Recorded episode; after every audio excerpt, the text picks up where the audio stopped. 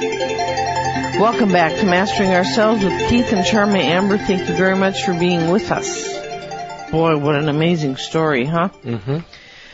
Once again, this is a what if story. We're going to tell you the story as it happened on the physical plane, and then we're going to give you the soul level lessons of the different players so that you can begin to see what some of these earth traumas, what's driving some of these earth traumas. Again, we encourage you to think in your life about some of the traumas you've had and beginning, begin to opening the door to you meaning I really wasn't a victim and possibly what could be behind some of the traumas you've had that you could get some clarity and get yourself free. This is a story of a couple of uh, parents who were good parents. Yeah. they really were. A1 parents They were. for their children. A1 parents.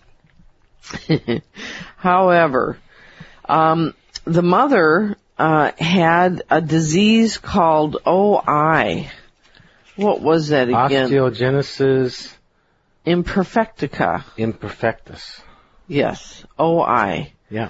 Which means that literally you can uh, lift up your, you know, hold your baby's legs between your fingers and lift him up to wipe his bottom and break his leg. That's right. They're so The, the bones don't develop right. Right. And so, so you can look like you're uh, abusing your child when you're not.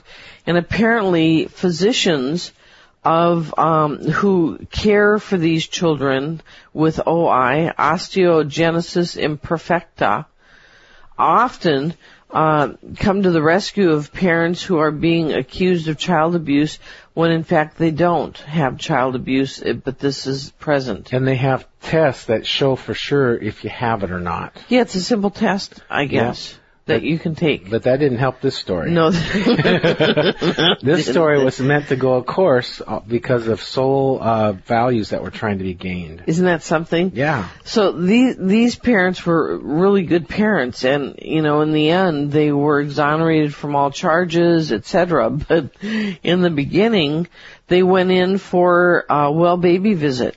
She was still nursing the baby, and um, the doctors note. In fact, she noticed that uh, her daughter had these lumps on her ribs. And she insisted on She having her insisted. checked up. She insisted. The mother insisted. That should be a clue. You know, in fact, the doctor said, "Oh, don't worry about it," and she says, "No, no, no, check it out.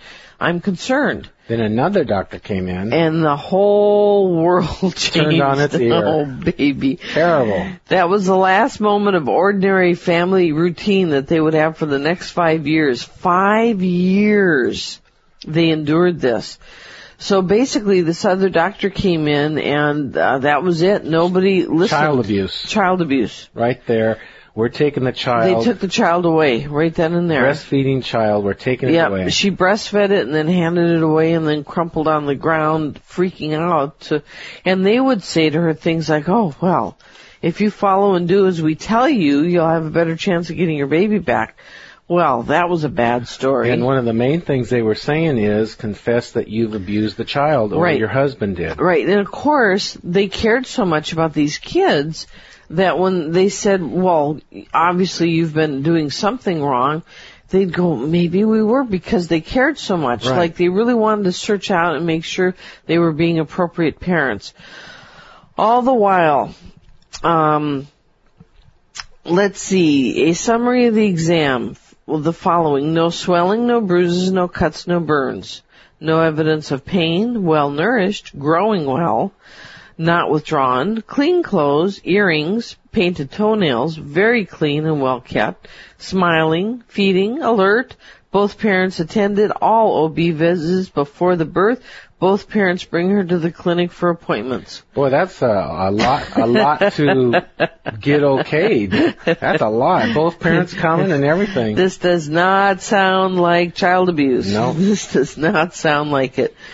Alice mentioned every single time to the social workers for five years, every time, that her family has a history of this bone problem. She kept saying, please test. All it is is a simple test. Please test. All it is is a simple test. They never did it. five years. Can you believe it? Mm. Trauma after trauma, and I'll tell you, the traumas got pretty ugly.